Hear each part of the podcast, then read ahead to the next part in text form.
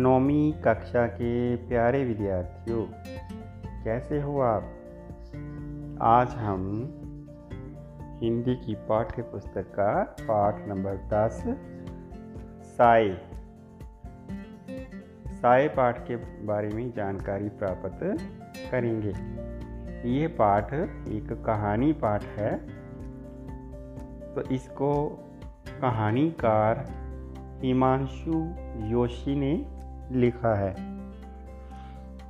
कहानी का नाम साय कहानीकार का नाम हिमांशु जोशी। तो आइए इस कहानी का सार समझते हैं। साय नामक कहानी कथा शिल्पी हिमांशु जोशी के द्वारा रचित एक श्रेष्ठ रचना है। ये एक चरित्र प्रधान कहानी है। ये कहानी अत्यंत मर्मस्पर्शी है। आधुनिक युग में धन की लोलुपता के कारण तथा स्वार्थपरता के कारण आज मनुष्य अपने आदर्शों से हटता जा रहा है। किंतु आज भी समाज में ऐसे बहुत से लोग हैं जो स्वार्थपरता से कहीं ऊपर हैं, उन्हें आज भी आदर्श प्यारे हैं। मित्र को दिए हुए वचन को निभाने के लिए सारा जीवन बिताने को तैयार है। तो कहानी कुछ इस प्रकार है। एक बीमार शरीर अपने दो नन्हे नन्हे बच्चों को लेकर उम्मीद भरी आँखों से प्रतिदिन डाकिए की प्रतीक्षा किया करती थी। वह अफ्रीका में गए हुए अपने पति के पत्थर की प्रतीक्षा में रोज पलकें विछाए बैठी रहती थी। लेकिन डाकिया था कि आता ही नहीं था। बहुत दिनों के बाद एक पत्थर आया जिस पर रंग बिरंगी टिकटें लगी थी, पत्थर नैरोबी के एक अस्पताल से आया था। तनरोबी जो जगह है, वो अफ्रीका में है। तो अफ्रीका से, नरोबी शहर से पत्थर आया था। पत्थर बड़ा ही अजीब था, जो करुणा और दर्द से भरा हुआ था। पत्नी ने पत्थर पढ़ना शुरू किया। पत्थर उसके पति का था। पति ने पत्थर में लिखा था कि रंग भेद के कारण उसे यूरोपियन लोगों के अस्पताल में जगह नहीं मिल पाई। उसकी हालत काफ़ी गंभीर थी। इलाज में देरी के कारण रोग काबू से बाहर हो गया था। काफ़ी मेहनत तथा सिफारिश लगवाने पर अस्पताल में भर्ती कर लिया गया। हम्म। तुम्हारी और बच्चों की सोच दिन रात सताती रहती है। पत्नी पत्थर पढ़ते पढ़ते रोती जा रही थी। नन्हे आबोध बालक, बोध मैनी, जिसे सारा कुछ पता होता है, आबोध जो नादान, नासमझ होते हैं। नन्हे आबोध बालक, माँ को आँसू से भरे, आँसू भरे नेत्रों से देखते जा रहे थे। पत्नी ने पति की सूचना के लिए कई पत्थर तथा तार डाले। कुछ दिनों के बाद उन्हें कैन्या कैन्या एक शहर का नाम है, पंजाबी में कीनिया, हिंदी में कैन्या। कैन्या की मोहर लगा हुआ एक विदेशी लिफाफा मिला। पत्थर उसके पति का था। अब उसकी हालत में काफ़ी सुधार था। पत्थर के साथ उसने कुछ रुपए भी भेजे थे। बीमार पत्नी पत्नी का स्वास्थ्य अब ठीक होने लगा था। बच्चों के मुरझाए हुए चेहरे खिल उठे थे। पत्रों का आदान प्रदान नियमित रूप से हो रहा था। कहने का भाव कि पहले पति का पत्थर बड़ी देर से आता था। एक बार पत्थर आया तो पत्नी ने पढ़ा कि पति जो है बीमार है। किसी अस्पताल में उसे जगह नहीं मिलती। कि बड़ी मुश्किल से उसे अस्पताल में जगह मिली। फिर वो ठीक हो गया। उसके बाद, जैसे बड़ी देर के बाद पत्थर आता था, उसके बाद बार बार समय पर पत्थर आने लगा। तो जब ये दूसरी बार पत्थर आया तो पत्थर उसके पति का था। उसमें लिखा था कि उसकी हालत में काफ़ी सुधार है और इस बार तो पत्थर के साथ कुछ पैसे भी भेजे गए थे। तो यहाँ इधर जो पत्नी है, वो भी बीमार थी। अपने बच्चों को साथ लिए जब उसका बार बार पत्थर आने लगा तो फिर उसकी भी जो सेहत थी, स्वस्थ था, वो ठीक होने लगा। बच्चों के मुरझाए हुए चेहरे खिल उठे थे। पत्थरों का दान प्रदान नियमित रूप से हो रहा था। पति की ओर से अब बड़े ही अच्छे पत्थर आने लगे थे। सभी परिवार वाले खुश थे। घर वाले चाहते थे कि विदेश विदेश गया हुआ उनका पिता, पति कुछ समय के लिए स्वदेश आ जाए। बच्चे पिता को देखना चाहते थे। पत्नी पति के दर्शन करना चाहती थी। पत्नी पत्र में पति को लिखकर बताती थी कि उनके द्वारा दी गई सभी नसीहतों नसीहतों को बच्चे अच्छे से मानते हैं। समय पर पढ़ते हैं। उत्तर के बारे में बताते हुए वह कहती है कि अज्जू, लड़के का नाम अज्जू। अज्जू बड़ा होकर आपकी तरह ही अफ्रीका जाएगा। वह बड़ा होकर इंजीनियर इंजीनियर बनेगा। अब अज्जू पूरे 12 साल का हो गया है। उसकी छोटी बहन है तन्नू। तन्नू उसकी बड़ी बहन है। अज्जू जो है, वो 12 साल का है। वो पढ़ लिख कर इंजीनियर बनना चाहता है। और तन्नू, उसकी बड़ी बहन है, वह 18 साल पूरे कर चुकी है। पति की ओर से पत्थर आया। उसमें लिखा था कि वह अभी नहीं आ पाएगा। अगले वर्ष तनु की शादी पर ज़रूर आ जाएगा। उसने यह भी लिखा कि स्वदेश में ही तनु के लिए वर की तलाश करना। मतलब पति का पत्र आया, उसने कहा कि बेटी की शादी मतलब अपने ही इलाके में करना, उसे विदेश नहीं भेजना। वर ढूँढने में अधिक कठिनाई नहीं हुई। शायद इसलिए कि वर पक्ष के लोगों को लग रहा था कि पिता अफ्रीका में है। रुपए पैसे की कोई भी परेशानी ना होगी। आखिरकार शादी का दिन आ गया। शादी भी हो गई, किंतु तनु के पिताजी नहीं आए। उन्होंने कपड़े, जेवर, रुपए भेज दिए थे। विवाह के बाद तनु के विवाह के चित्र अफ्रीका में भेज दिए गए।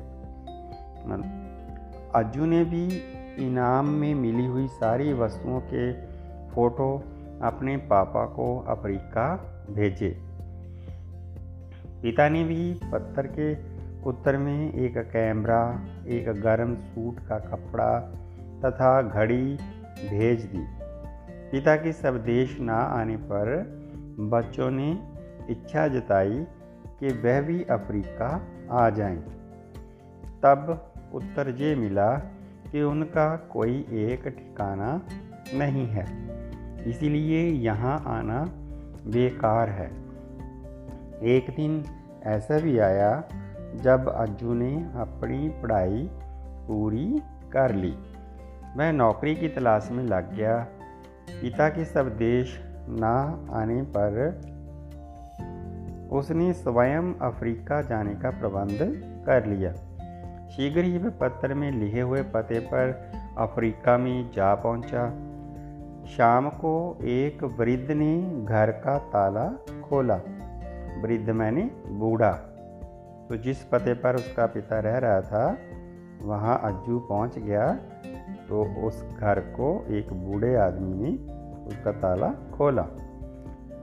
वृद्ध ने अज्जू से उसका परिचय पूछा। परिचय हमदा होता है जान पहचान। वृद्ध ने अज्जू से उसका परिचय पूछा और अज्जू को अपनी बाहों में भर लिया। भोजन करने के बाद उन्होंने दीवार पर लगी हुई एक तस्वीर दिखाई, जिसे देखकर अज्जू ने कहा कि वह उसकी अपनी फ़ोटो है। ये सुनकर वृद्ध व्यक्ति ज़ोर से हंसा और बोला, बेटा, ये तुम इतने बड़े हो गए। अज्जू के चेहरे की ओर देखते हुए उन्होंने कहा कि तुम शायद नहीं जानते कि तुम्हारे पिता का मैं कितना जिगरी दोस्त हूँ। मैं और तुम्हारे पिता एक साथ ही रहते थे। हम दोस्त की तरह नहीं, अपितु सगे भाइयों की तरह रहते थे। उन्होंने ही मुझे हिंदुस्तान से यहाँ अफ्रीका बुलाया था। कुछ देर मौन रहने के बाद, मौन बच्चों, चुप रहने के बाद, मौन मैंने चुप रहना। चुप रहने के बाद वृद्ध ने अज्जू से कहा कि कभी कभी हमें तिनकों का सहारा छोड़कर उनके साय में जीना पड़ता है। वृद्ध के खांसते हुए अज्जू से बताया मतलब यहाँ पर कहने का ये है कि बूढ़े आदमी ने खांसते हुए अज्जू से बताया कि बेटा, तुम ही सोचो कि आज तुम्हारे पिता की मृत्यु आज से 10-15 वर्ष पहले हो जाती तो तुम्हारा क्या होता? तुम अनाथ हो गए होते, तुम्हारी माँ मर चुकी होती। आज जो तुम हो, वह ना बन पाते। अज्जू को समझाते हुए बूढ़े ने कहा, वृद्ध ने कहा कि हम जीवन में कभी कभी सहारे की एक अदृश्य डोर से अपना जीवन व्यतीत कर जाते हैं। इतना कहते ही उनका गला भर आया। गला भर आना एक मुहावरा है। जब हम किसी को दुख भरी बात करते हैं, सुनाते हैं, उस समय हमारा मन भर जाता है, आँखों में पानी आने लगता है। उसे गला भर आना कहते हैं। उन्होंने अज्जू को बताया कि उसके पिता का देहांत उसके बचपन में ही हो गया था। मतलब 10-15 वर्ष पहले ही उसके पिता मर चुके थे, लेकिन उसका जो दोस्त था, अफ्रीका में रहता था उसके साथ, उस दोस्त ने इस बात को अज्जू को प्रकट नहीं होने दिया था। वह ही सांझे के कारोबार से अज्जू के पिता के हिस्से के पैसे उन्हें लगातार भेजता रहा। अज्जू के पिता का जो दोस्त था, दस पंद्रह सालों से वही अज्जू को या उसकी पत्नी को पत्थर भेजता था और उनका दोनों का जो साझा कारोबार था, उससे जो पैसा मिलता था, उसके पैसे का जो हिस्सा बनता था, उसके पिता का, वो उसे लगातार भेजता रहा था, भेजता रहता था। अब तुम बड़े हो चुके हो, अब तुम इस कारोबार को संभाल लो। मैंने तुम्हारे पिता को दिया हुआ अपना वचन पूरा कर दिया। इतना कहते हुए वृद्ध की आँखें आंसुओं से भर गई। तो ये थी कहानी साय जिसे हिमांशु जोशी जी ने लिखा। तो इस कहानी का जो शॉर्टकट जो सारांश, जो संक्षेप है कि अज्जू का पिता 10-15 साल वर्ष पहले ही मर चुका था। अज्जू के पिता जो दोस्त, पिता का जो दोस्त था, अफ्रीका में था। उस दोस्त ने कभी भी घर वालों को पता नहीं लगने दिया कि तुम्हारे पिता की मृत्यु हो चुकी है। उन दोनों का साझा कारोबार था। उस कारोबार में जो अज्जू के पिता का पैसे का हिस्सा बनता था, वो पैसे वो अज्जू के घर वालों को भेजता रहता था। इसके पीछे पीछे जो अज्जू था, बड़ा हुआ उतने समय तक अज्जू की जो बहन अठारह वर्ष की, तनु उसकी शादी भी हो चुकी थी। अगर अज्जू के पिता का दोस्त बचपन में ही ये बात प्रकट कर देता कि तुम्हारे पिता की मृत्यु हो गई है। तो ना तो अज्जू इतना पढ़ पाता, ना अफ्रीका पहुँच पाता, ना तनु की शादी होती। अज्जू की माता जो थी, वो भी बीमार रहती थी। वो भी ये सदमा बर्दाश्त ना कर पाती। तो इतनी सारी बातें छिपाते हुए जो अज्जू के पिता का दोस्त था, उसने साया बनकर हमदर्दी जिताकर सहारा देकर अज्जू के घर भर को देखा। तो कहानी के अंत में जब अज्जू अफ्रीका पहुँच जाता है तो उसके पिता को जो दोस्त था, उसका जो अंकल था, उसने सारी कहानी उसे सुनाई और उसकी बात, उसकी आँखें आंसुओं से भर गई। तो ये थी बच्चों कहानी साय हिमांशु जोशी द्वारा लिखी हुई। आइए इस कहानी के अभ्यास में जो छोटे प्रश्न जो है, लघु प्रश्न है, उसके बारे में जानकारी प्राप्त करते हैं। पहला प्रश्न है, परिवार वाले हर रोज़ किस की राह देखते थे? उत्तर में लिखेंगे, परिवार वाले हर रोज़ घर के मुखिया की राह देखते थे। मान लो अज्जू का जो पिता था, उसका पत्थर उड़ीकते थे, उसकी राह देखते थे। प्रश्न दूसरा, घर का मुखिया कारोबार करने कहाँ गया हुआ था? तो उत्तर में लिखेंगे, घर का मुखिया कारोबार करने के लिए अफ्रीका गया हुआ था। तीसरा अज्जू बड़ा होकर क्या बनना चाहता था? अज्जू बड़ा होकर इंजीनियर बनना चाहता था। अज्जू को नैरोबी में, नैरोबी जगह का नाम है अफ्रीका का शहर। अज्जू को नैरोबी में मिला वृद्ध व्यक्ति कौन था? जो बूढ़ा व्यक्ति उसे वहाँ मिला था, वो कौन था? उत्तर में लिखेंगे, अज्जू को नैरोबी में मिला हुआ वृद्ध व्यक्ति, उसके मृत पिता। मरे हुए पिता का दोस्त था। तो मुझे पूरी उम्मीद है कि मेरी नौवीं कक्षा के बच्चों को इस पाठ की, कहानी पाठ की जानकारी अच्छे से हो गई होगी। घर में रहिए, सुरक्षित रहिए माता पिता की आज्ञा माने, गुरु का आदर करना जाने।